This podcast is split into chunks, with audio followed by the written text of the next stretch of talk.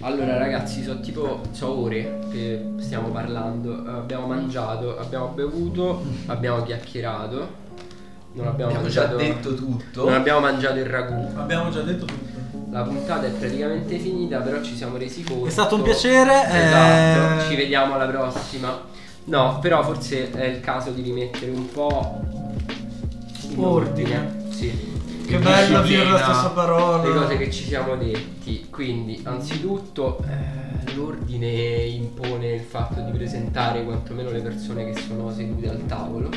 Eh, io sono Damian, eh, con me ci sono Francesco che già avete conosciuto la, la- la volta scorsa. Che è uscito dalla tana del bianconiglio, ma fino a una certa. Esatto, adesso ci rientriamo. E poi abbiamo raggiunto Davide. Ciao ragazzi. Davide, esatto. eh, che insomma, mm, perché li abbiamo raggiunto Davide? Anzitutto Ah, dimmi- diciamo- ditemelo voi. Esatto. Perché avevamo voglia di ubriacarci insieme. Sì, sì, anzitutto volevamo fare un bel pranzetto eh, insieme. Di che cosa abbiamo parlato per tutto il nostro pranzo fino adesso? Mm, di Boh, che cosa abbiamo parlato? incel, direi. Degli incel. Sì, della società. Allora, noi l'altra volta, l'altra volta avevamo iniziato il nostro viaggio nella tana del, del bianconiglio. Eravamo andati a intervistare Kuninguno eh, per parlare di QAnon e di teorie del complotto. Eh, se non l'avete ascoltata, tra l'altro, insomma, vi invito ad andarla a recuperare su Spotify, su Anchor.fm, insomma, dove Mi sa che tocca, insomma. Esatto. E Francesco ha detto che è uscito dalla tana del bianconiglio, però in realtà ci rientriamo, insomma, è presto detto, è abbastanza facile Ci rientriamo rientrarci di testa. volevamo sì, volevamo discutere, insomma, di, di un altro fenomeno che ci sta particolarmente a cuore ed è in realtà anche, cioè, diciamo pure perché dai, La dai, cornice, dai, finalmente. il- Sì, eh, io e Damian abbiamo fatto insieme quest'estate un esame eh, a quattro mani parlando di incel e di QAnon insieme, come dei soggetti che si pongono al margine di un dato sistema culturale, appropriandosi delle argomentazioni delle persone che sono davvero in una posizione di minoranza.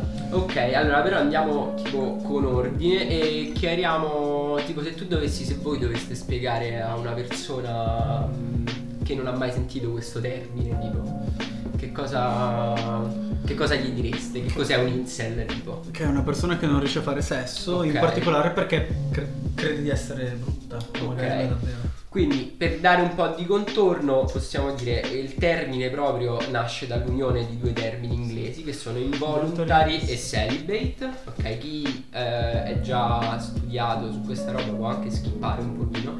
Ehm, e insomma, lu- dall'unione eh, di questi due termini, tra l'altro, prima, prima entrata a gamba tesa, diciamo, Funny Story, eh, il termine incel eh, è stato coniato da, da una donna, dobbiamo eh, anche chi- chiarire in realtà Sì. di, di chi si trattasse, comunque per adesso possiamo dire eh, che è stato coniato da una donna che negli anni 90 crea questo forum per eh, ragazzi principalmente comunque, però credo per persone in generale Esatto. che si sentivano fondamentalmente sole, che facevano fatica ad avere, ehm, ad avere dei rapporti tanto sentimentali quanto più strettamente sessuali con le persone. Sì, persone sentimentalmente e sessualmente frustrate. Esattamente. generale. Ma questa è una conseguenza del fatto che poi loro in realtà non riescono a, fare, a trovare partner sessuali. Sì, Non riescono a trovare sì. persone con cui fare sesso. Quindi un incel è E sono uomini. poi. solitamente un maschio, diciamo anche culturalmente poi si è codificato Sì. come termine relativo alla descrizione di una cultura strettamente maschile. E l'incel è una persona che suo malgrado, no? Credo che Certo. involontari derivi da quello, suo malgrado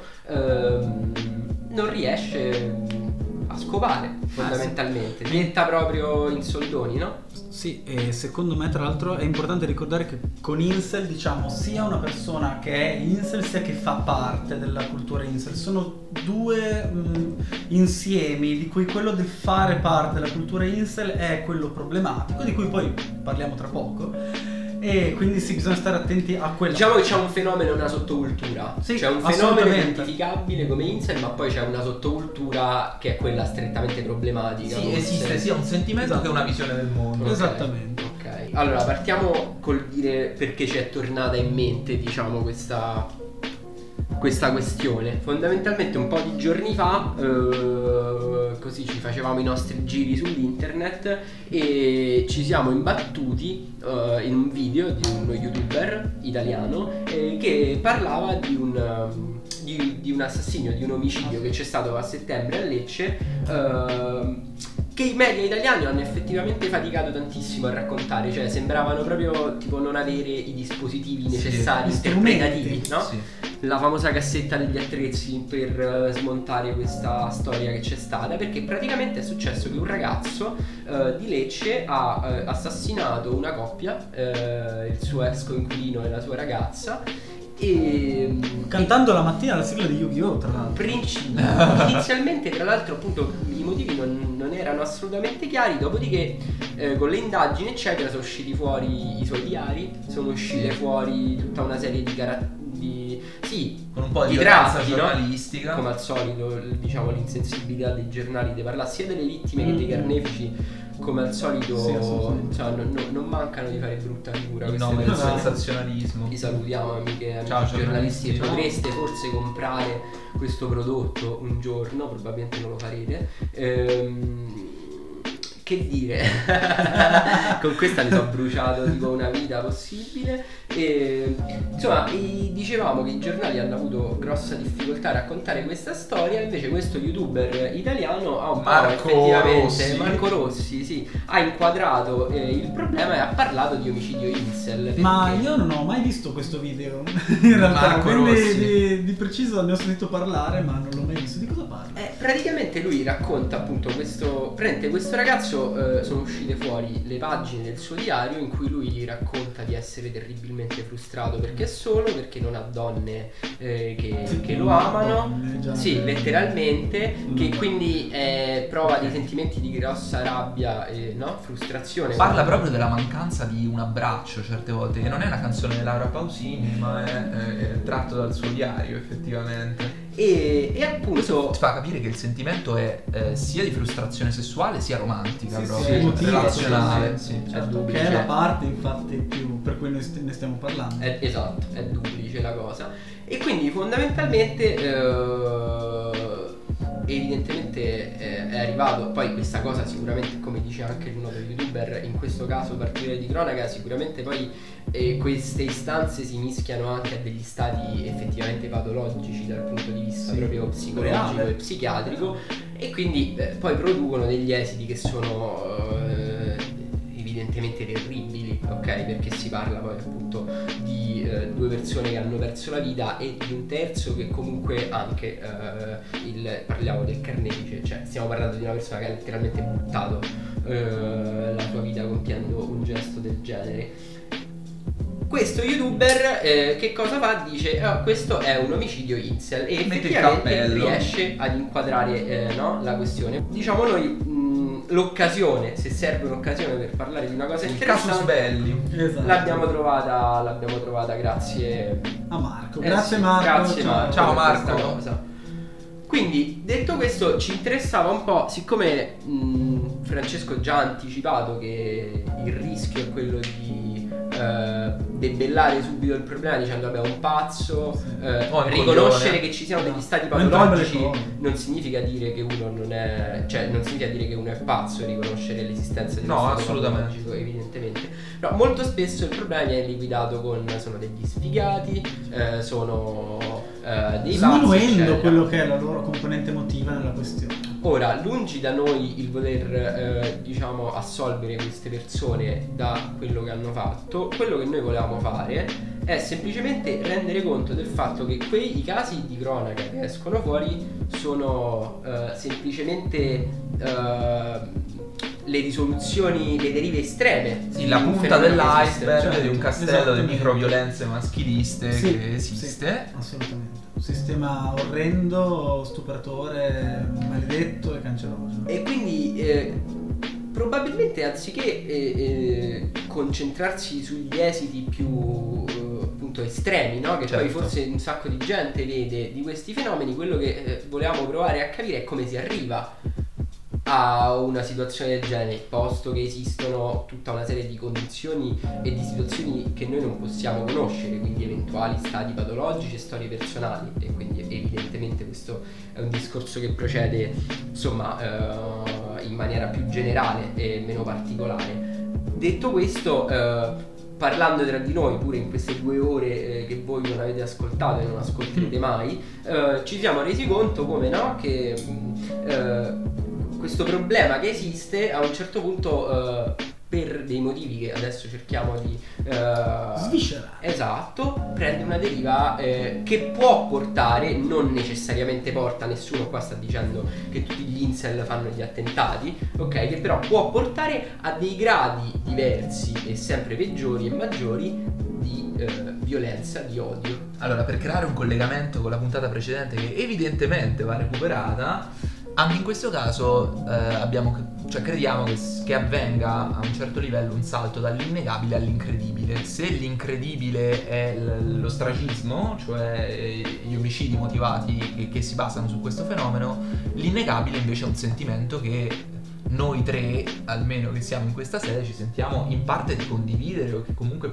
con cui possiamo empatizzare. Esatto. E crediamo moltissime persone eh, possono accedere a questa sensibilità. Quando parliamo dello stragismo ci riferiamo effettivamente a dei casi di cronaca. Adesso l'occasione nostra è stata un evento accaduto Locale. recentemente in Italia, però questa è una storia lunga. Non a caso negli Stati Uniti eh, gli omicidi incel adesso sono diventati eh, dei reati reati terroristici perché eh, dal 2014 eh, ci sono state, il primo appunto è stato uh, Elliot Roger che ormai è diventato un idolo tra l'altro di una certa parte della comunità incel ci sono state una serie eh, di effettivamente di atti eh, estremamente violenti e terroristici perché parliamo di stragi in cui eh, arrivati al livello massimo di frustrazione evidentemente alcuni incel hanno compiuto quello che veramente cioè, penso fosse inimmaginabile per chiunque, anche per chi fa parte della stessa comunità. Esatto. Quindi secondo voi esiste però questo fenomeno per cui una serie di maschi bianchi, perché di questi soggetti stiamo parlando, si possano effettivamente sentire sconfitti ma loro si sentono sconfitti, è quello che dicono, quindi è quello che mi è sufficiente per crederli. Non, non penso del, che mentano, penso che effettivamente abbiano una visione distorta di quello che provano. E, ehm, anche perché ad esempio uno dei, uno del, secondo me delle conseguenze comunque che ha cambiato la, il, che ha messo in gioco il radicale cambiamento sociale che abbiamo avuto grazie al femminismo cioè il fatto che come scherzavamo prima le donne siano diventate un pochino più vicine agli esseri umani che non alle bestie ha creato un grande um, Swift, no? Un po' un, uno spostamento. Posso? Certo. Prego. Nelle forze in gioco, in quello che è un pochino il contratto, no? Eh, del, delle relazioni, no? E io credo effettivamente che abbiamo avuto a che fare con una società molto diversa da quello che era prima, dove le donne, giustamente, per fortuna, diciamolo, cazzo, per, cioè, ci mancherebbe. ci mancherebbe, avevano più potere contrattuale, purtroppo non ne hanno ancora quanto ne abbiamo noi eh, ma questo effettivamente ha creato un po' uno scombussolamento che ha creato in, anche questa problematica anche da parte delle donne, anche molte donne si trovano nella situazione di non riuscire a trovare una, una situazione in cui vivere proprio, proprio essere una persona romantica, no? una relazione anche di natura sessuale. E questo da dove ricercare? Secondo me è bella domanda nel capitalismo. Io sono un po' un sempliciotto in questo, ma io penso che sia un pochino quello, no? il modo di vivere le relazioni che viene cambiato, tutto quanto, quanto anche venga sempli- ridotto un po' al semplice di, delle cose più complicate. Di... Ma per forza, cioè, tipo di società estremamente produttive. Lei è Margherita. Anche... Ciao Margherita. No, sei, no, vabbè, no, sei, sei live. E... Perché comunque le, le, donne non sono produttive. No, no, ma vai, vai. No, no, ma continua, continua, assolutamente. Era bellissima questa cosa. Vai, vai. Sì, sì, sì. Margherita, raccontaci, racconta. Allora, Margherita è la mia coinquilina. Stavi dicendo? Perché e... stiamo registrando in cucina, banalmente. Dai, ti prego, continua. Vai, Margherita, no, è un mondo basato sulla produttività delle persone, quindi cioè, le persone sono un po' come macchine. La donna banalmente se già se va in, in come si dice in maternità è meno produttiva è meno produttiva perché comunque cioè, eh, è un par- Cioè, c'è il discorso familiare, la famiglia è gestita principalmente dalla donna. Ma infatti c'è tutta una parte che aggiunge eh, al, al discorso eh, che indica proprio nella, eh, ad esempio nella crisi economica, questo momento è stato pazzesco, Ciao, non era evidentemente programmato. Grazie del cameo a Margherita che riequilibria pure un po', se no sempre Sì, qua. sì, esatto, La componente testosteronica. Esatto, anche se qua cerchiamo di sopprimerla il più possibile. Abbastanza. Ci Ci riusciamo anche Ci sono tutte pillole rosse sul tavolo. ehm. No, appunto, il fatto che proprio ad esempio la crisi economica del 2008 ci abbia avuto un ruolo fondamentale. Eh, c'è un libro in particolare che eh, ha fatto abbastanza scuola negli Stati Uniti. ehm, su questo tema che si chiama Kill All Normies che Ah, certo, di Angela di Angela Nagel. Nagel e che introduce anche altri temi perché poi si incrociano la cultura internetiana, quella incel, quella dell'alt-right, qua stiamo parlando di un, non lo so, un bel nodo. eh, È la convergenza, culturale, no? è la convergenza no, di cui parlano un po' tutti. E- Quando tanti sì, pensieri sì, diversi arrivano allo stesso. E la stessa Nagel eh, eh, riconosce appunto che eh, la rivoluzione sessuale ha liberato sia le donne che gli uomini dall'obbligo di persistere nei matrimoni sbagliati soltanto per il bene della famiglia. I risultati però sono più persone senza figli e un'impietosa gerarchia sessuale. I modelli nati con la scomparsa della durevole monogamia hanno portato agli uomini più attraenti una vasta eh, scelta di potenziali partner e invece a quelli in fondo alla gerarchia, i brutti, una maggiore probabilità di celibato. Quindi, secondo noi, il punto da cui necessariamente bisogna partire per parlare di questa cosa è il riconoscimento di un dato come questo. Che, attenzione, non è un giustificare eh, tutto quello che succede dopo, perché tutto quello che succede dopo si radica in No, questo tipo È di fenomeno. solo la prima mossa per problematizzare. Esatto, è quello che insegna la critica femminista, a partire dalle condizioni materiali, Esatto. delle persone che vivono un'esperienza particolare all'interno della società in cui viviamo. Comunque, diciamo che abbiamo puntellato un po' gli ancoraggi no? alla realtà di questo fenomeno. E per il nostro dire. discorso manca un tassello fondamentale, cioè eh, il ruolo che giocano all'interno eh, di questo discorso gli stereotipi cancerogeni che derivano e gemmano dal patriarcato. Ehm, il- l'impressione che abbiamo noi è che molti discorsi, anche quelli dello youtuber che abbiamo nominato prima, il notissimo Marco Rossi, e mo- molta gente che cerca di mettere le mani su questo fenomeno cada, ci sembra che cada all'ultima curva. Eh, ci avrebbe il patriarcato dietro l'angolo e invece fa il passo verso destra e trova la, la- la- la lotta tra i sessi. Invece di puntare, di, di- di alzare lo sguardo e guardare in alto, si ferma al primo ostacolo che trova davanti. E, e noi crediamo che gli incel, da questo punto di vista, mh, nascondano in sé il germe di un'istanza rivoluzionaria che andrebbe in un certo senso. eh, Quasi si, si fanno grandi high five. mm, spinta, bisognerebbe sì, s- spingerla, sono d'accordo. Assolutamente. cioè senza eccedere nel paternalismo di una rieducazione, però comunque Che servirebbe. è quello che alcuni articoli che sono usciti, tra l'altro, secondo me, hanno fatto. Sì, sì, sì. sì, Cioè, riconoscere una condizione di disagio e Esatto. indicare quale dovrebbe essere il bersaglio naturale di questo disagio, no? Gli specchietti per le allodole. Esatto. La stessa cosa che abbiamo notato anche nel podcast precedente, di nuovo, quando dicevamo che i complottisti, famosa categoria ombre- ombrello inadeguata, se la prendono con certe figure a ragione per i motivi sbagliati. Certo. Certo. Io quando sento questi discorsi, che poi secondo me sono molto legati alle dinamiche sociali dei social, cioè noi è importante ricordare che comunque queste dinamiche esistono, ovviamente hanno un peso, ma hanno un peso perché sono sui social, su cui noi passiamo un casino di tempo. Quindi è, è importante selezio- cioè ricordarci che, ricor- che c'è un problema che secondo me è un po' la questione su cui vorrei arrivare sul finale sul perché sono mh, particolarmente critico di certi strumenti per la comunicazione, no? Perché ritengo effettivamente che per come sono pensati i nostri canali di comunicazione, cioè i social, questi non favoriscono una non radicalizzazione, ma non favoriscono una visione un po' sfumata, un po' un attimino non, non estrema, non manichea della realtà. Assolutamente. E infatti adesso magari mh, non lo so, chi sta ascoltando eh, dice perché adesso questo ha tirato dentro eh, il patriarcato eccetera? Qualcuno avrà già unito i puntini eh, dentro alle cose che abbiamo detto ma adesso passo passo eh, ci, ci arriviamo. Perché appunto quello che ci stiamo chiedendo è com'è possibile che da un sentimento che trova delle sue giustificazioni, Sì. eh, abbiamo visto, almeno secondo noi, poi insomma... Chiunque è un uomo sa cosa vuol dire non avere nessuno con cui fare sesso. Esattamente, e quanta pressione ci sia appunto su questa cosa.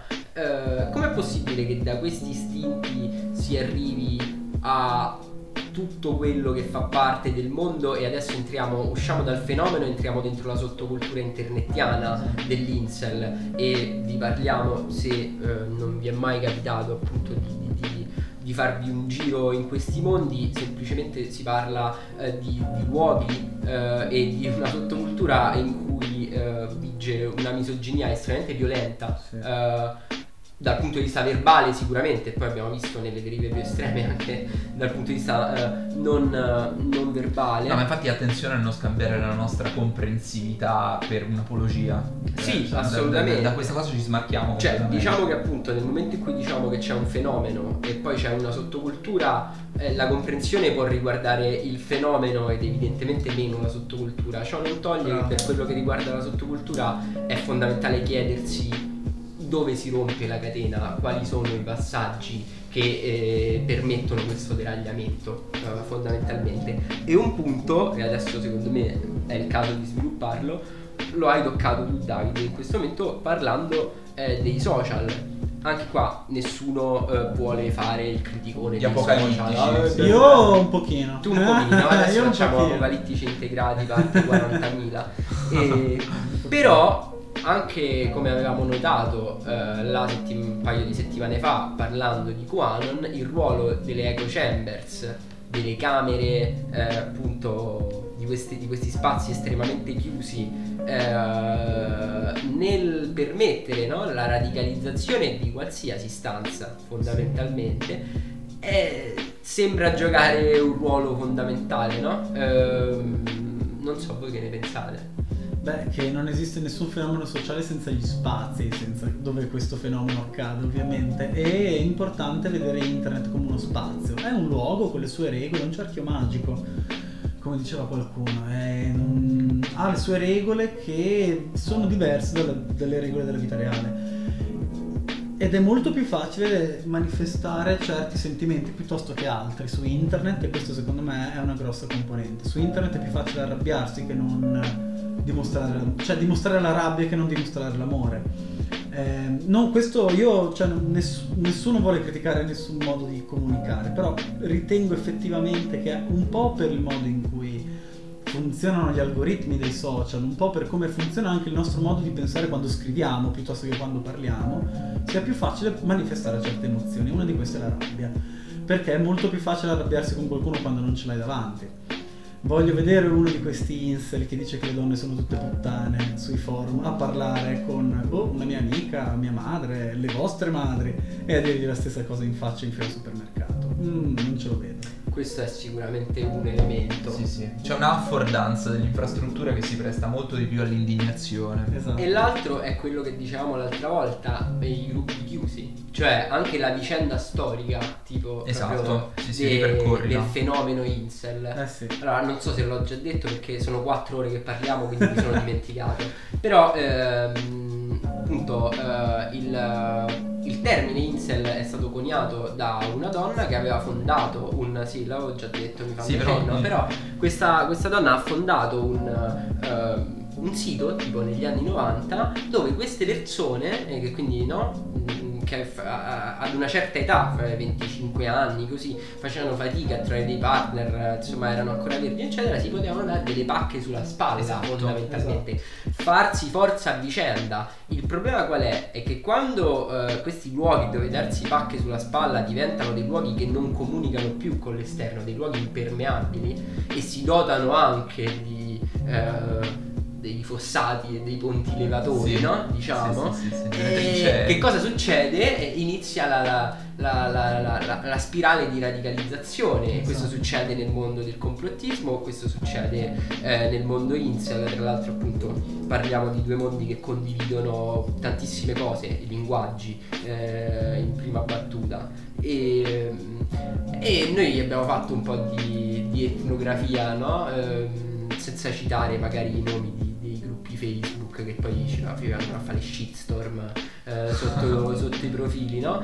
Però un altro strumento che eh, viene utilizzato molto per, le- per legittimare, secondo me, questo, questo tipo di atteggiamento, ok? Vi ripeto, stiamo parlando di persone che eh, oggettificano costantemente all'interno dei loro discorsi le figure femminili, ma anche eh, hanno tutto un modo di ripartire l'universo maschile eh, molto particolare che magari dopo andiamo pure un po' a, eh, a osservare più da vicino. Dicevo, un altro strumento che viene utilizzato tantissimo per legittimare questi discorsi e per smarcarsi un po' dalle accuse è l'ironia, tipo l'ironia, la post-ironia. C'è un gruppo Facebook in particolare al quale sto pensando che secondo me ne ha fatto il suo cavallo di battaglia. Il layer di ironia, no? Esattamente, eh sì, assolutamente. E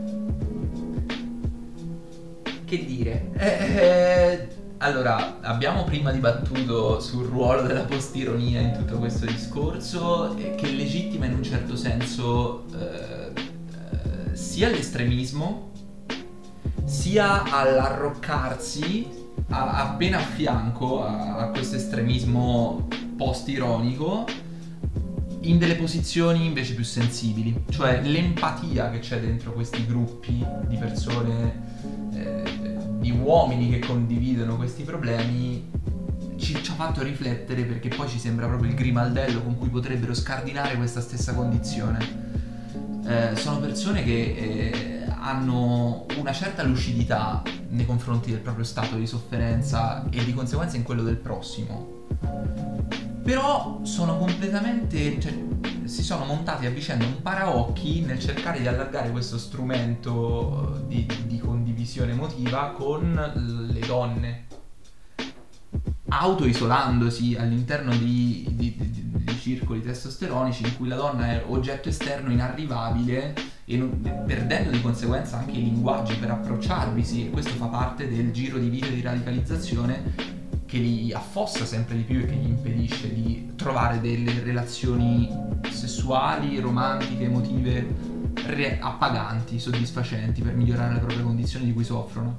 Certo, Eh, ma infatti secondo me, è cosa di cui abbiamo anche parlato di più prima, eh, dipende anche un po' dal fatto che molti uomini, in particolare gli incel, hanno una visione del rapporto romantico e quindi di conseguenza le donne, perché gli incel comunque sono eh, uomini eterosessuali al 99% dei casi, quelli della cultura incel quantomeno, ehm, vedono un po' nel rapporto romantico con la donna una, un'idealizza- vedono un'idealizzazione, una realizzazione personale, si rapportano alla donna non in maniera eh, a- indipendente da soggetto completamente formato, ma tendono a creare poi spesso relazioni di codipendenza dove il senso della propria vita deriva in funzione del rapporto romantico stesso e quindi questo cosa significa? Che nel momento, ah, questo è solo uno dei tanti esempi, ma nel momento in cui questo rapporto idealizzato che dà senso alla mia vita finisce, io ammazzo la mia tipa. Cioè eh, è la stessa radice, infatti io... Sì, se dalla, dalla mia tipa dipende il senso della mia vita. e la mia tipa mi lascia, io ammazzarla sembra una- quasi una mossa sensata da questo, cioè in quest'ottica. E stiamo parlando, io forse, cioè, penso, io vedo nel- un po' davvero nel patriarcato la figura un po' del, del nostro nemico, questo sembra ovvio, ma in, par- in particolare nella- mh, vorrei una decostruzione del maschio, del- dell'idea di uomo. Io, cioè, ironicamente, un po' ironicamente dico, capito, che vorrei vedere tutti i maschi morti, ma in realtà è un, cioè, io voglio vedere morta l'idea del maschio, cioè voglio vedere un'idea di mascolinità che non dipenda da dinamiche di potere, di, ge- di gelosia, di, di possesso, di proprietà, violenza, di proprietà. Cioè mh, la territorialità è un- cioè, esistono modi di vivere comunque sfumature del rapporto romantico che comunque pres- cioè, permettono anche alla donna in gioco, perché comunque ricordiamo che siamo all'interno del rapporto eterosessuale, permettono alla donna in gioco dal punto di vista degli uomini di mantenere la sua libertà come soggetto. Nel momento in cui l'Insel non lo fa, chiaro che una donna consapevole, perché vive in un mondo che la costringe alla consapevolezza emotiva, perché quando cammina per strada si sente minacciata, perché quando vede il vecchio bavoso alla fermata dell'autobus che la guarda in maniera strana, lei sa cosa sta pensando. Quindi hai un eh, modo di capire gli altri che gli uomini, agli uomini è un po' precluso di base e noi, sta a noi per sviluppare. Allora, tra la strada che, che- che ci allontana, dal- che, che- che separa l'innegabile e l'incredibile che stiamo cercando di ribattere, di ripercorrere, ci sono Quando anche dei... l'innegabile è il fatto che loro vivono una condizione esistenziale orrenda Sì. e l'in- L'incredibile. l'incredibile è che poi derivino una violenza da questa condizione esistenziale. Ok, l'incredibile è il, il- insomma, eh, l'errore nell'individuare il bersaglio Esatto. su cui riversare la loro condizione problematica di disagio. Eh, noi abbiamo individuato anche dei modelli narrativi pop, eh, soprattutto nella cinematografia degli anni 90 e 2000, che stanno prestando il fianco all'appropriazione di certe sottoculture. Che poi è pure un po' il motivo per cui, eh, uno dei motivi per cui siamo venuti qua a pranzo da te a ubriacarci oggi, perché eh, tu di questa cosa, eh, del mondo degli incel eccetera, ne hai effettivamente, ne hai scritto più che parlato, diciamo. E proprio collegandolo al discorso dei modelli narrativi, perché appunto eh, prima avevo brevemente accennato, poi sono stato distratto dalla vodka a tutto, a tutto il discorso relativo no, all'incoerenza di, di- di- Sì. di- di queste figure, e, e- però, mh, e questo sto- cito eh, un articolo che ho letto un po' di tempo fa, eh, forse quello più illuminante in assoluto che ho letto sugli incel in Italia, che è un articolo uscito su Not, ehm, che a un certo punto diceva proprio non possiamo comprendere l'ideologia incel se non partiamo dal presupposto che la loro incoerenza è, lo- è anche la loro forza. Eh, ok, il fatto di essere maschi bianchi che, eh, che- che nascondono no, la loro componente eh, dominante e, e invece mostrano quella di persone ferite e sconfitte, no? rappresenta la cosa che rompe, che, che- sfonda il tavolo all'interno di questo discorso. Perché uno dice: Ma che- di che cazzo Di cosa parliamo?" Di cosa stiamo parlando? Che voi siete i, i- cioè, se cazzo sei un maschio bianco, sì, ma che vuoi? C'hai tutti i privilegi del mondo.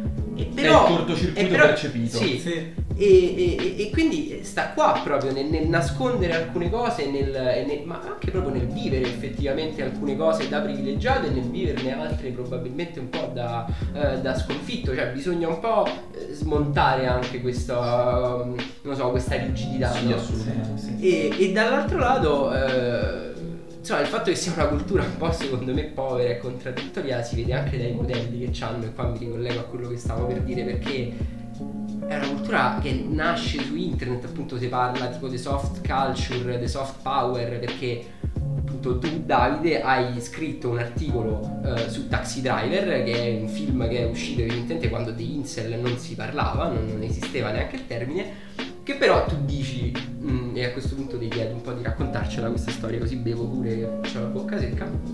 Eh, dici, è un film che parla di incel prima che gli incel esistessero, no? Eh, perché? Beh, perché mm, chiunque abbia visto il film sa che comunque il buon... Oddio, Trevor? Sì. Travis. Travis, Travis Bickle. Eh, viveva comunque il dramma di non riuscire a mm, conquistare la donna che amava. In realtà eh, io voglio, spezzo una lancia in favore di Taxi Driver che è uno dei miei 5 film preferiti perché comunque è un film del 72 di cui stiamo parlando nel 2020. Ha 50 anni e nel senso ne stiamo parlando come un film che potrebbe dire qualcosa sul reale Sì, è è significativo. È significativo su. E qui io parto da Scorsese, che vabbè, è un discorso un po' pochino più ampio, ma eh, Scorsese secondo me è sempre riuscito poi a creare narrative di mascolinità non egemoniche all'interno dei suoi film. Uomini che uccidono la propria, cioè uomini che picchiano o uccidono la propria moglie, penso a Toro Scatenato, Ehm, cioè pers- uo- mascolinità fragili, estremamente fragili, che si manifestano nella violenza. Quale, cioè, questo mi sembra... Che si vergognano della loro fragilità. Esatto, c'è una grande componente di vergogna, no? Che è il tuo valore che viene negato. Eh, Taxi Driver credo che intanto parla di un incel ma nella maniera più letterale, parla di una, un ragazzo di 26 anni che vuole scopare e non ci riesce. E per questo è un incel. Mm, perché penso che sia attuale? Penso che sia attuale perché mm, intanto è manifestata la- il senso di entitlement, che è una parola inglese che significa avere il diritto di, Sì. avere il diritto a, qual- come qualcosa che ti è dovuto. Questo senso di entitlement verso una compagna, una donna, quindi all'interno del rapporto eterosessuale. E Travis assolutamente prova, cioè prova la mancanza di questo e per questo viene usato come simbolo e può dire qualcosa del reale perché dimostra come l'insel di- passi da essere a volte il ragazzo tranquillo, un po' sfigato, che tutti noi un po' abbiamo in mente delle nostre medie superiori, Certo. quello che stava un po' isolato, da quello a un pazzo omicida con la pistola. Cosa che succede solo in America perché è un paese non così culturalmente In cui banalmente c'è la disponibilità di certe armi. sì, esattamente. Grazie per non avermi fatto dire niente di sbagliato sugli americani. E questo ovviamente può succedere in America, ma anche in Italia è successo con un ragazzo che immagino abbia usato un coltello o Traini. Che Traini non è un vero e proprio incel, però ha portato È un come suprematista. esatto, ha port- e ha portato come giustificazione voler vendicare una donna stuprata da un, da un uomo nordafricano, centroafricano. E mh, questo comunque dimostra che ci sia un'aura di santità, di, di- di valore no? intrinseco di- eh, all'interno del, all'esterno che avvolge un po' la figura della donna. E questo è un problema per le donne, questo lo sappiamo, per gli uomini, perché le donne non vogliono essere trattate così e se vuoi avere una relazione con una donna, giustamente la donna che è sicuramente più consapevole, visto quello che abbiamo detto, è più consapevole un po' della sua situazione emotiva, riconosce un pochino la- la- la- l'inadeguatezza dell'altra persona che non si rende conto di essere, vu- vuole una relazione boh, di codipendente e Travis fa questo, cioè trova il suo senso all'interno della relazione eterosessuale e infatti alla fine cosa fa? Si sacrifica per salvare la bambina, che è poi tra l'altro da un punto di vista narrativo il vero significato dell'eroe. L'eroe è colui che si sacrifica per gli altri, come Gesù Cristo, l'eroe per antonomasia. Anche Travis si uccide per salvare la ragazzina. Il martirio. Esattamente, il martirio. Assolutamente. Mad Max. E tra l'altro io, da persona, mh, da un certo punto di vista forse consapevole e di sicuro non mascolinità, non appartenente alla mascolinità egemonica, io vengo sempre molto emozionato quando vedo storie di uomini che si sacrificano per un bene superiore, no?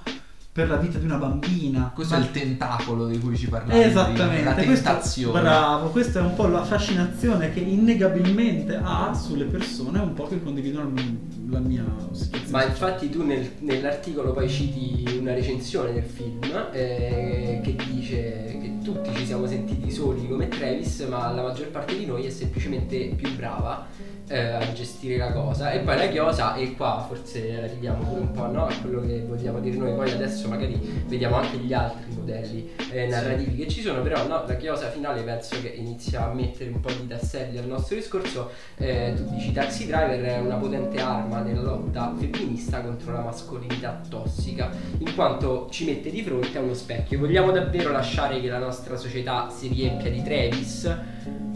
E secondo me, se noi non affrontiamo il problema riconoscendo eh, i ganci che, che questo problema no, ha Che effettivamente problema, nel reale, riconoscendo che esiste un problema, effettivamente facciamo sì che il mondo si riempia di Travis, di Travis o di Tyler Darden, appunto, e parliamo di, eh, di Fight Club o di Joker, che è l'esempio forse più recente, il Joker di, Todd- di Todd Phillips, quello uscito l'anno scorso, che è un film su un incel fondamentalmente, eh, che ha anche Sì, poca- sì, sì, che è fantastica e delira su una Certo. relazione. Certo, un certo. caso abbastanza. Però eh, tornando al discorso no, della sensibilità, perché da qua, da come l'abbiamo messa adesso, sembra che cazzo dagli incel ci abbiamo solo da imparare, no? Perché sono persone Mm. mega sensibili, eh, eccetera, eccetera. Io, eh, legittimamente ti senti di dissentire. No, Beh, ha ragione. aggiungo, aggiungo un altro tassello e dico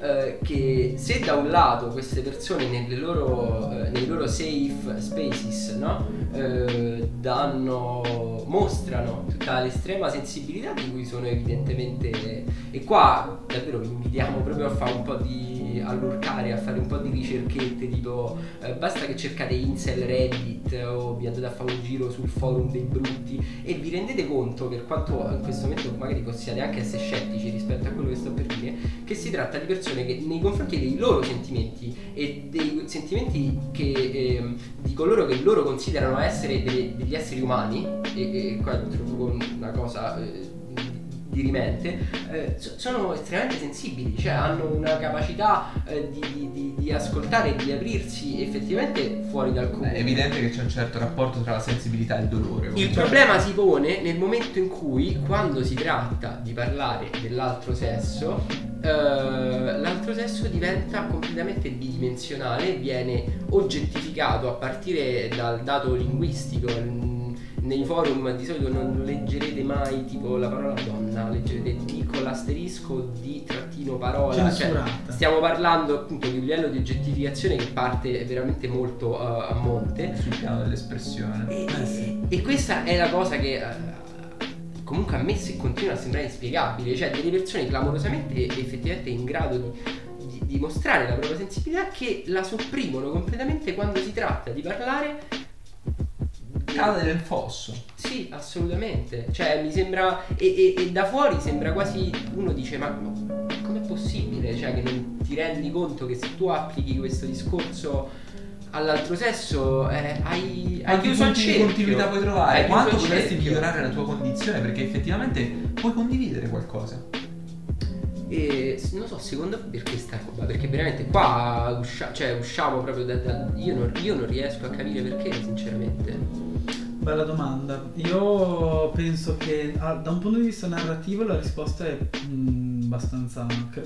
forse è troppo semplice, nel senso che l'uomo è abituato a stare un po' al centro delle narrazioni, essere il protagonista, no? E da qui deriva quel senso di entitlement di cui dicevamo prima. E quindi. E anche il senso di espropriazione. Esatto, esatto, qualcosa che mi è dovuto che mi viene tolto. E quindi non ci sta, mi arrabbio. La perdita del privilegio, quindi fondamentalmente. Quindi a chi la diamo? Mi sa, stiamo forse arrivando a dare la colpa a- a- a- insomma, all'entità alla quale vogliamo dare la colpa per tutto questo grande equivoco, secondo me. Perché ci avviciniamo, almeno boh, io lo dico. ehm, mi sembra anche abbastanza evidente, tipo, che. Quasi ridondante. Eh sì, eh sì.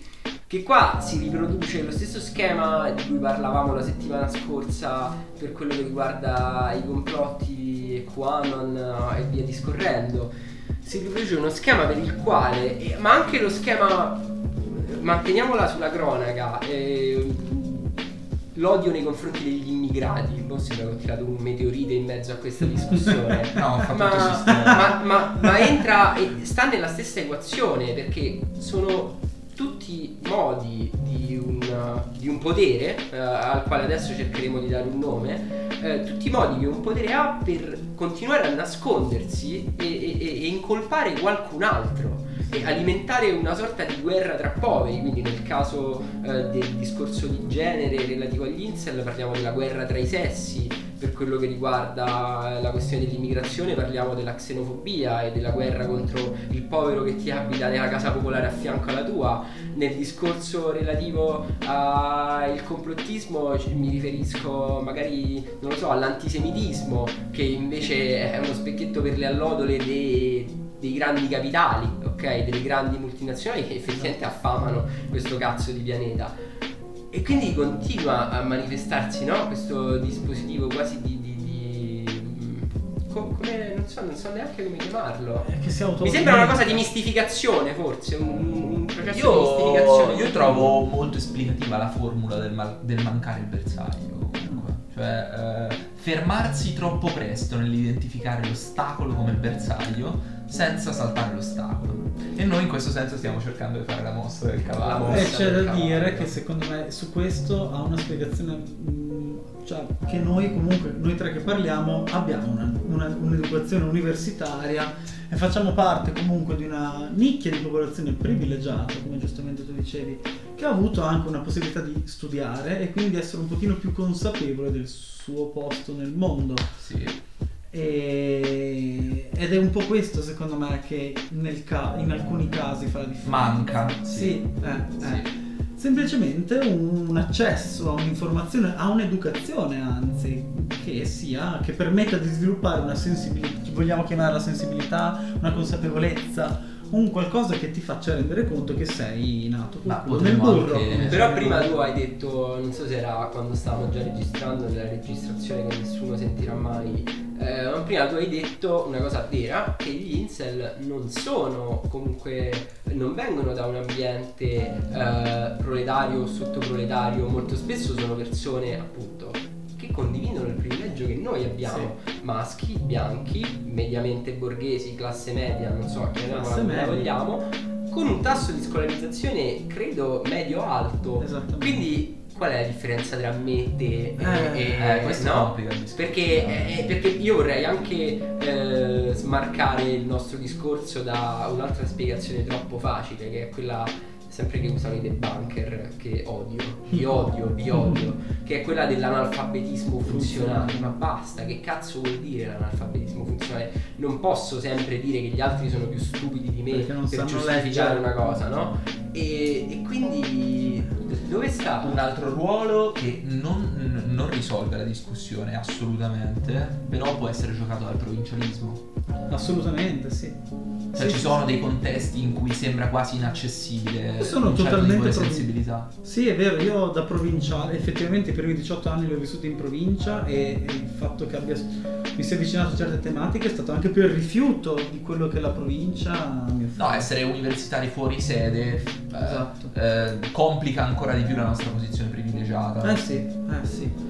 Eh, abbiamo avuto la possibilità di cambiare ambiente. Beh, lo vediamo, effetti- è una dinamica che effettivamente tu, bravo, hai proprio detto bene, comunque i provinciali conoscono in Italia benissimo, cioè quella della donna vista in un certo modo, ma è ovvio, cioè mi viene da ridere perché è talmente sotto gli Sì, occhi di sì, tutti sì. che mi sembra impossibile non vederla. E il perché succede?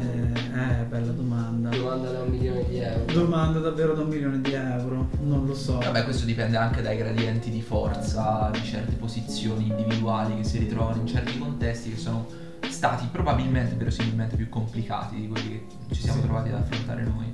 Certo, E, e infatti poi, eh, cioè, di nuovo, per rafforzare ancora quest'altro margine del discorso, non possiamo mai sfondare la sofferenza che, che- non possiamo comprendere, che certe persone condividono. E che è il dato reale da cui partire, come diceva prima Davide. Cioè, come, come ha fatto, in questo senso possiamo provare ad appropriarci del metodo di, di sviluppo del femminismo, cioè di, di- di- di istanze materiali. Esatto. Sì, perché eh, non lo so, è difficile qua- quando, quando senti che la tua vita dipende dalla relazione con un'altra persona, capisci? C'è una diretta conseguenza che non ti, non ti puoi mai bastare, non sei completo. Cioè, questa è la cosa che viene detta agli uomini che, che crescono nella nostra società. Tu non sei completo senza l'altra tua metà, no? Poi Sì. chiaramente entrano in gioco attori di grandezze diverse, tipo la famiglia, l'istruzione, Certo. cose che non possiamo adesso mettere in, Certo. in pista, insomma.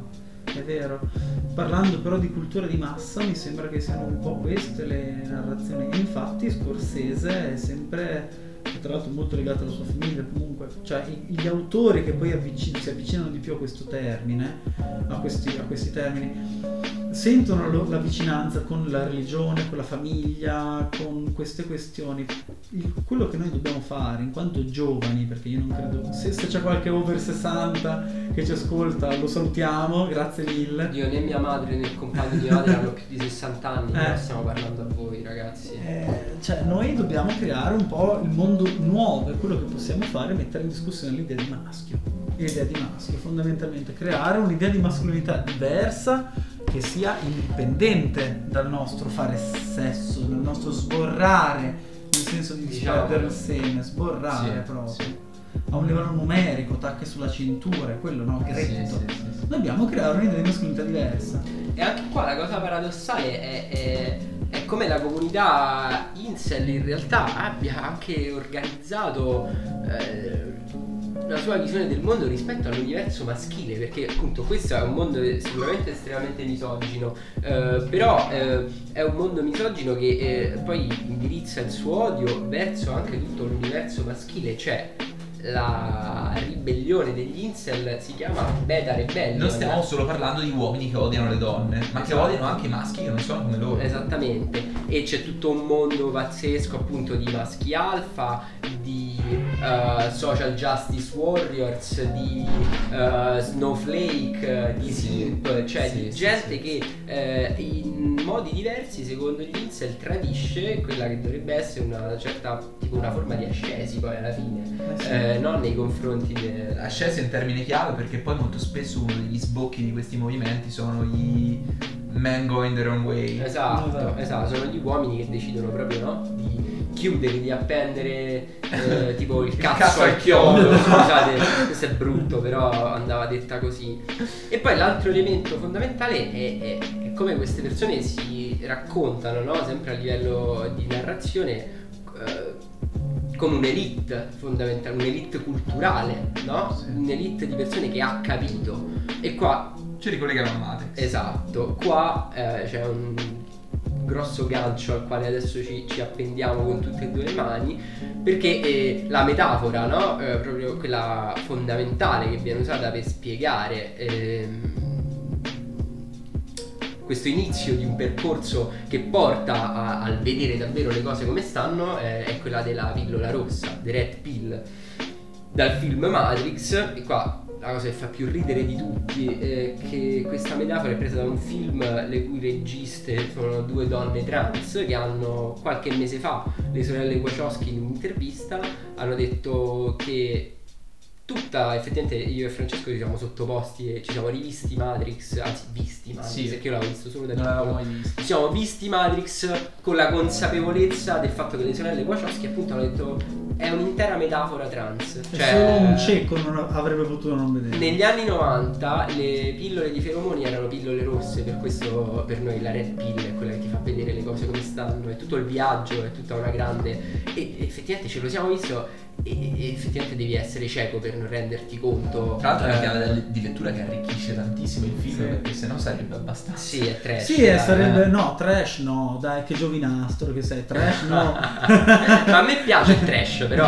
dai. No, su, trash no, è solo, esatto, è, eccess- è anni 2000, Mhm. però è, fatto, è uscito nel 99, è anni 2000 in quel senso. Sì. Ed è buffissimo, ma forse neanche tanto, che una sottocultura così fortemente misogena e anche transfobica evidentemente eh, abbia preso come metafora fondante tutto il proprio universo in- di immaginario una metafora trans. E quest- forse. E fa parte poi in realtà anche di quello che dicevi prima, che la loro incongruenza, no? È un po' un- il loro punto di forza. Cioè questo è uno dei tanti... una delle tante dita dietro cui si nascondono. Sì. E- Uno scudo, sì. Chissà poi se è un caso. Questo no- noi prima pensavamo che fosse un caso a microfoni spenti perché anche il termine incel. Io ricordavo che la donna che ha inventato il termine incel fosse una donna trans. Non sappiamo ancora se è vero, non abbiamo fatto le ricerche. Fact checking in Però diretta. chissà, cioè comunque sicuramente cioè, è particolare, no? Questa cosa sicuramente vuol dire... eh, mi sembra strano che sia una strana coincidenza in ogni caso. Sì, sì, senza scadere nella psicanalisi delle Esatto. omosessualità represse, però. Mm, esatto. Assolutamente. Allora, Beh, è- è Presiado comunque che ha parlato di, di come la, la- la- la- la- la- la- conversione di Sant'Agostino sia in realtà una me- mega metafora della- della transes- del cambiamento di genere all'interno dell'esperienza transessuale. Wow. Eh sì, sì, nella sua tesi di dottorato, credo, non mi ricordo. Però, cioè, questo vuol dire che comunque è, è bello anche prendere testi un po' del passato e leggerli in chiave moderna, anche perché tra l'altro Matrix molto contemporaneo, tra l'altro è il primo torrent della storia, chi di noi non pirata, il primo torrent è di Matrix, Wow. sì, ne avevo idea. sì, ed è tra l'altro ancora attivo, tu uno può ancora scaricare il primo torrent. Sì, sì. Comunque no, Alana eh, non era, eh, Non non, era. è, non è eh, No. una eh, non è transgender, eh, è una donna bisessuale eh, che Ah, appunto ah. negli anni 90 ha, come dicevamo in apertura di puntata, involontariamente creato il movimento degli Qualcosa che ha inventato una bandiera che poi è stata riusata da Sì. come gli indiani con la svastica. decisamente. Ok, No, ok. eh, Mi sembra sì. Sì. E allora abbiamo parlato di tutti, insomma, abbiamo Comunque, detto per cose. chiudere, eh, se qualcuno se la fosse persa, questa cosa della Red Pill è particolarmente interessante perché uno dei forum a cui facciamo riferimento, o pagina forse, No, è un sito. un sito, un sito è il Red Pillatore, cioè la persona che vede la realtà per come è e non per come appare.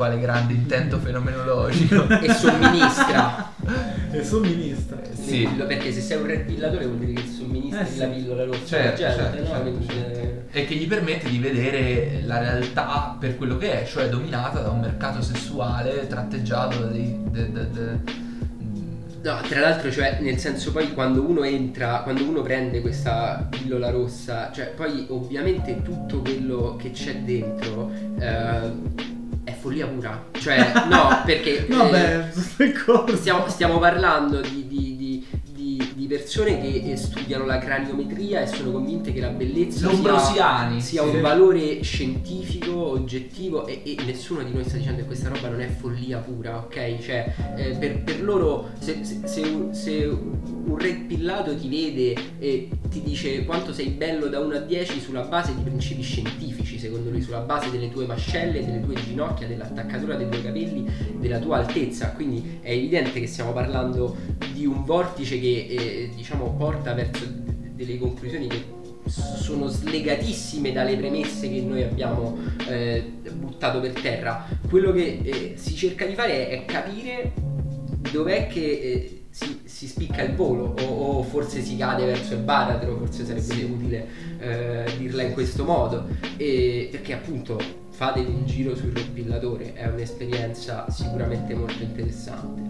Ehm, abbiamo detto un sacco di cose anche in questa seconda parte Sì. della conversazione. Secondo me possiamo arrivare un po'. Allora, abbiamo detto che secondo noi, diciamo, dietro c'è lo zampino del patriarcato, no? Che secondo Mhm. noi eh, il femminismo eh, nel suo mettere a nudo eh, quello che il modo in cui il patriarcato opprime tutti i generi e gli orientamenti.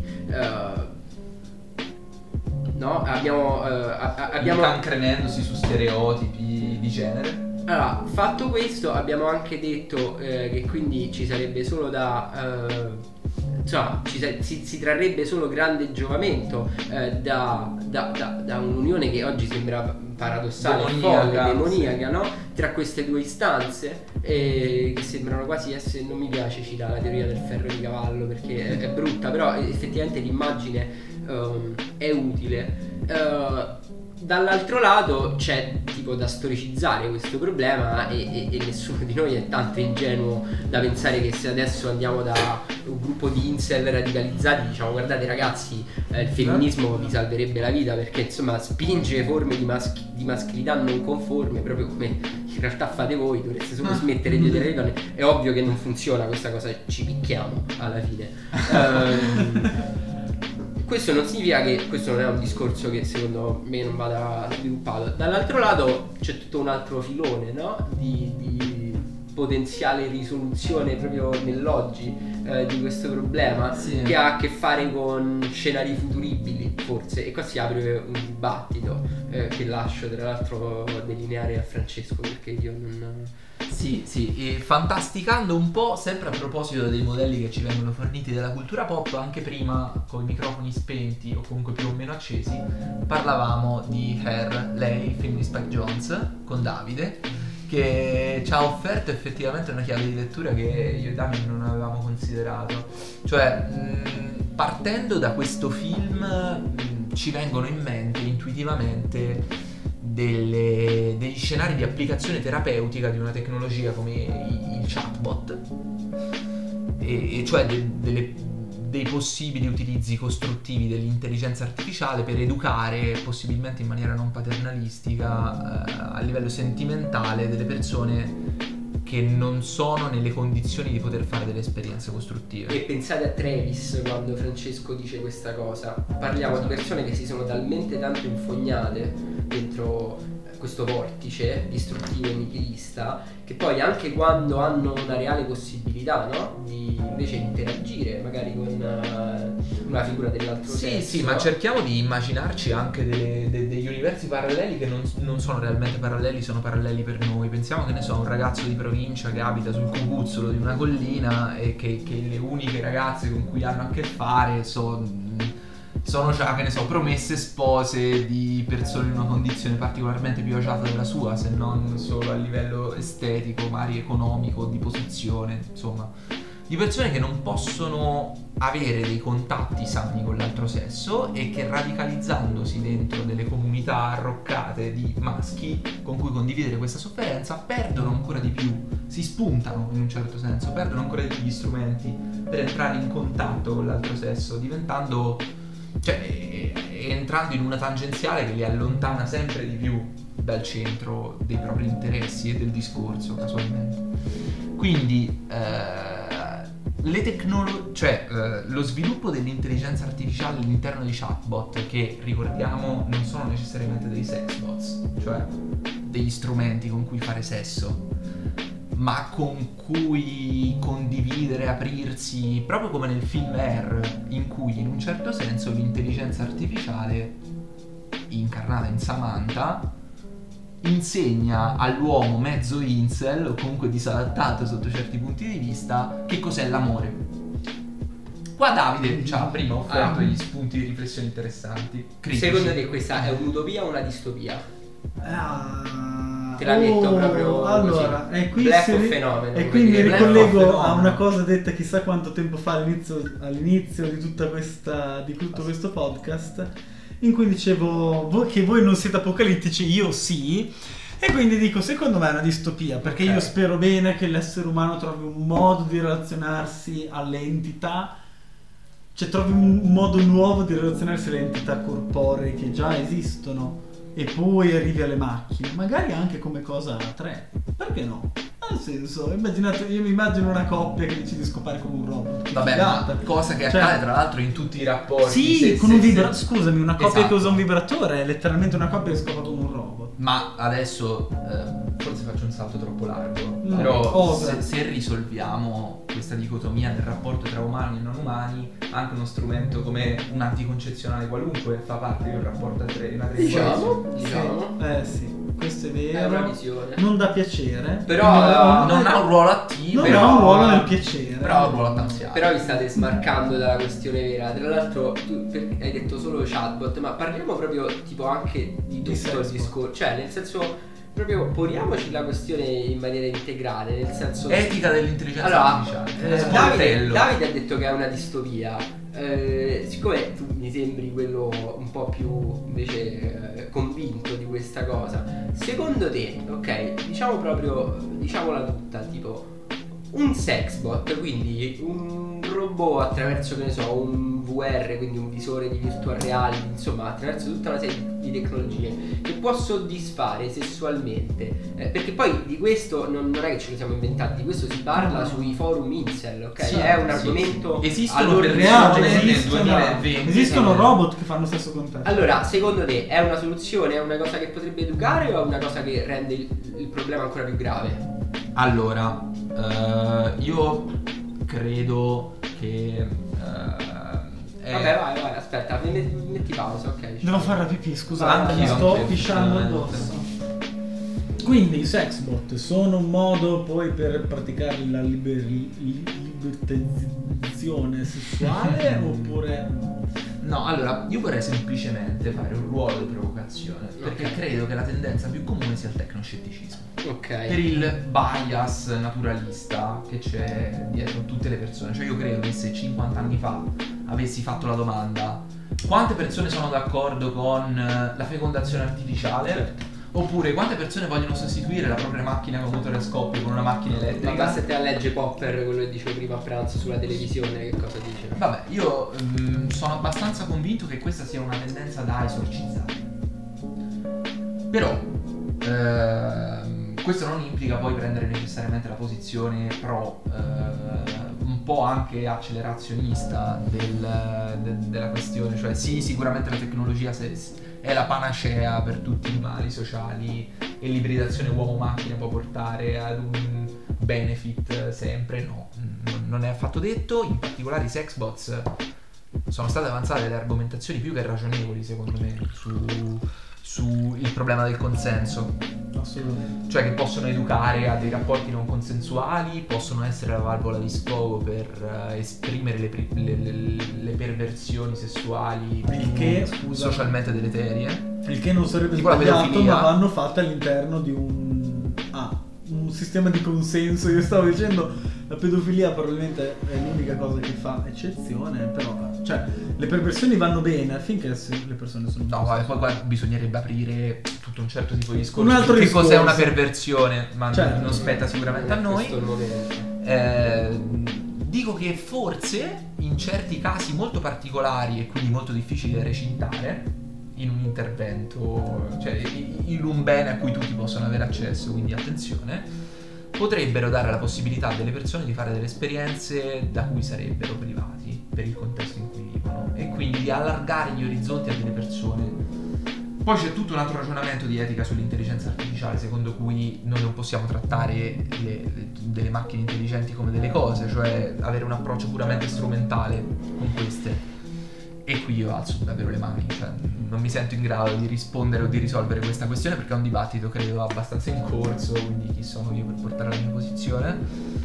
Però, insomma, non è detto che sia un male. Ho- in particolare mi ha acceso il campanellino d'allarme un lavoro che ho fatto proprio su R, in cui ho letto un articolo di una persona che all'inizio di quest'anno diceva di essersi innamorato di un chatbot.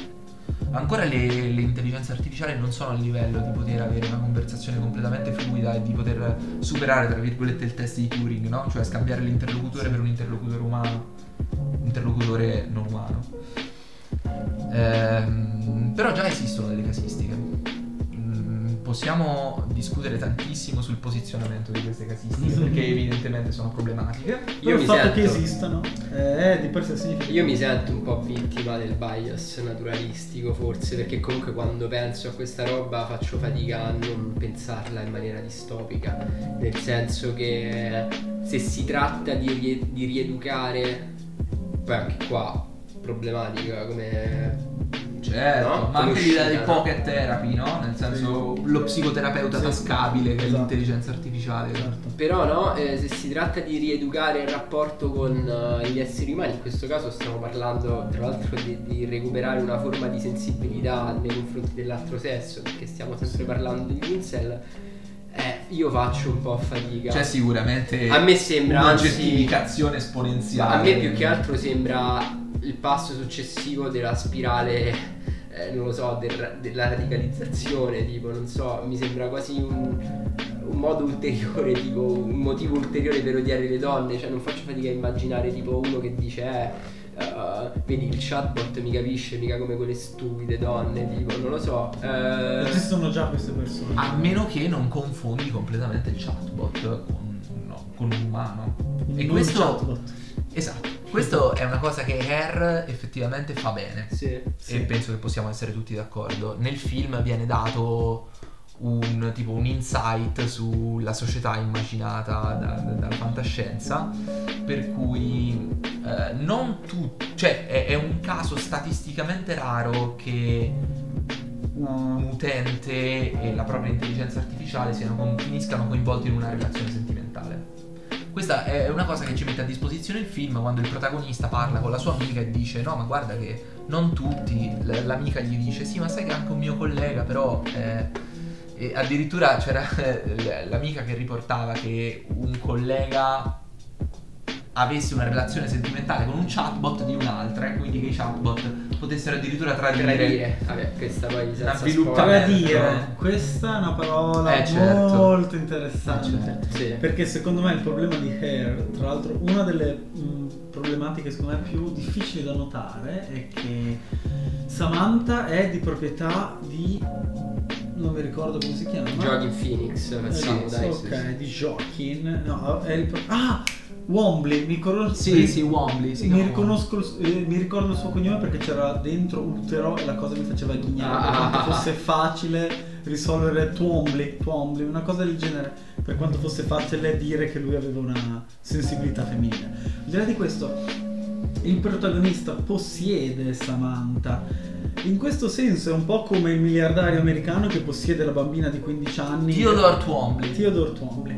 Come il, il miliardario, capito, che possiede la donna Però, incatenata. per quanto suoni paternalistico, effettivamente Samantha gli insegna proprio che non è una sua proprietà. Eh, La però- sua capacità non umana di innamorarsi di n eh, persone o entità contemporaneamente eh, fa capire qual è poi il senso profondo dell'innamoramento, cioè un innamoramento della molteplicità, della differenza. Ma tu pensi davvero che questo sia il messaggio del film o pensi che questo sia il tuo messaggio in quanto persona consapevole che tra l'altro sta Secondo facendo me- questo podcast ora? Come Secondo faccio me- a rispondere a Eh, questa perché domanda? ti dico, rimanendo sul film, il finale so- è, è Thomas, non mi ricordo già più. Theodore. Theodore, Theodore, giusto, Theodore e la sua vicina che abbiamo visto all'inizio del film, ma che è bruttina e se la fa con un altro. Che è un Ma- coglione. eh? Esatto, che è un coglione. Capito? Loro, alla fine loro due sul, sul tetto che guardano la partenza dell'intelligenza artificiale. Bello il tuo discorso, e che mi sembra più bello del film da cui parti. Finisce quasi. Cioè, mi sembra più tuo che del film. Vabbè, sì, sì, sì. sì. Scena finale sembra quasi Però è tipo la scena finale di. Fight Club, certo, Vero? di coloro che si tengono per mano e in vedono cima al palazzo. Ma come sono i Pixis col mondo che Esatto. crolla, però la partenza delle intelligenze artificiali Sì. è letteralmente il mente? mondo che crolla. E comunque. poi fa parte comunque della nostra bolla di eh, semioticians going their own way, Sì, sì. dire che non esiste un confine tra quello che posso dire io sul film e quello che dice il film. Ma infatti secondo me il motivo per cui era alla fine, secondo me invece è un gran film è proprio perché è difficile rispondere alla domanda che hai fatto tu, da che parte va questo film? Boh, non ne ho la più pallida idea, nel senso che secondo me contiene la problematicità di questo discorso e, e questo è un valore secondo me, no? Eh, sì. Dai. Io credo che sia uno di quei casi in cui un autore ha fatto un film più intelligente di quanto non si renda conto. Poi vabbè sono molto critico nei confronti di Spike, Spike Jonze. Sì, anche perché lui ha lavorato con Charlie Kaufman che è il mio sceneggiatore preferito. Io so come lavora Charlie Ok. Kaufman con i propri registi, quindi penso che Spike Jonze non abbia una personalità così No, anche perché dicevi- acuita. Io ho visto da poco Adaptation, eh, il Il film della del- Madonna. il film più bello che mai Però visto. non l'ha fatto lui, l'ha fatto Kaufman. L'ha fatto Kaufman. Mamma mia. Jones ci ha messo un paio di cose. È molto interessante quando tu dicevi prima che c'è una ricorsività della donna che insegna all'uomo come si Sì. deve amare, no? Certo, certo. Eh, questa è una cosa che per esempio troviamo anche in un'altra sceneggiatura di Kaufman, In tutte le scene, credo in tutte le cioè scene. Quello che in Italia è stato tradotto come se, se mi lasci ti cancello. Sì, ok? certo. È da lì che nasce la Manic Pixie Dream Girl. Esatto, È esatto. da lì che nasce. un- è uno dei tre film capostipite un po' di questo trope. Ed è che di cui fa parte anche senza ombra di dubbio. Oddio, senza ombra di dubbio. Secondo me, di cui fa parte anche Her. Però declinati in una maniera un, po', in una maniera un pochino più moderna, cioè dove lei non ha un corpo. Però io credo che faccia parte un pochino anche di quello. Di Kaufman, infatti, mi è piaciuto moltissimo l'ultimo. Io non l'ho visto ancora, non ho avuto il coraggio. Perché usa co- lui ha sempre avuto una visione iperidealistica del rapporto romantico. Tutte, infatti, tutte le donne dei suoi film possono salvare il protagonista che hanno sfigato, che Esatto. è lui, a volte pure Charlie Kaufman, Esatto. e- ma non lo fanno. Ma non lo fanno, e quindi capito, c'è sempre un po' questo discorso. Sempre- A parte in Hair. Eh, ma non è di Kaufman. Ah, non è sceneggiato. No, da non l'ha scritto nemmeno? No, no, no. Ok. no. E nell'ultimo che ha fatto, che è, sto pensando di, di finirla qui, Sì. prende come protagonista una donna che rifiu- cioè, consapevolmente si rende conto della componente di tossicità del rapporto dell'uomo, ne prende le distanze e quindi finisce con lui. E infatti, secondo te quindi non è un caso che proprio in Hair ci sia l'happy ending per l'uomo? Dice che sia un happy ending? Beh, eh, lo lui che dialetticamente, attraverso la sofferenza, per l'esperienza con l'intelligenza artificiale, impara che cos'è l'amore ed è finalmente pronto non solo a superare la relazione appena relazione interrotta vera. all'inizio, Motivo- ma a iniziarne un'altra più autentica. Eh, vedi, è questo più autentica che nega la- il presupposto da cui parti. I chatbot possono essere. Ma que- no, quella più autentica non era rispetto a quella col chatbot, è quella con l'ex moglie. Ok, però tu dici, tu ti chiedi se Hair può essere una dimostrazione un po' se il chatbot può fornire quell'esperienza. Sì. E ti dico che la fine di Hair ti dice di no. Eh sì, effettivamente, Eh, esatto. effettivamente no, Eh. questo è questo è inequivocabile. Ti dice no.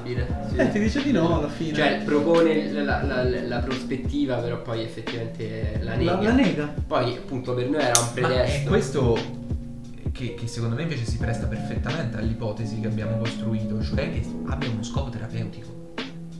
Non che deva assolvere al ruolo di relazione ok, a lungo ok. termine, ma che sia un mezzo. Oh, Ostia, e quindi io ti chiedo l'Oxamax cura dalla depressione? No, no, alzo le mani. Eh, alzi le mani. È un po' questo discorso, no? Però la, la, Vabbè, il sesso farmaco, salva dalla che cos- solitudine. Che cos'è il farmaco? Eh, eh, può essere il chatbot, infatti, può essere il sesso. E il sesso salva dalla solitudine. No. Allora, Eh, allora vedi, allora lo sai già, no? Secondo No. me con queste Neanche domande, secondo me con queste domande clamorosamente esistenziali alla quale evidentemente un podcast eh, scemo non può dare risposta, eh, secondo me su queste Sì, sì, domande, con questi interrogativi ci salutiamo nella speranza thinking of ending things. Esatto.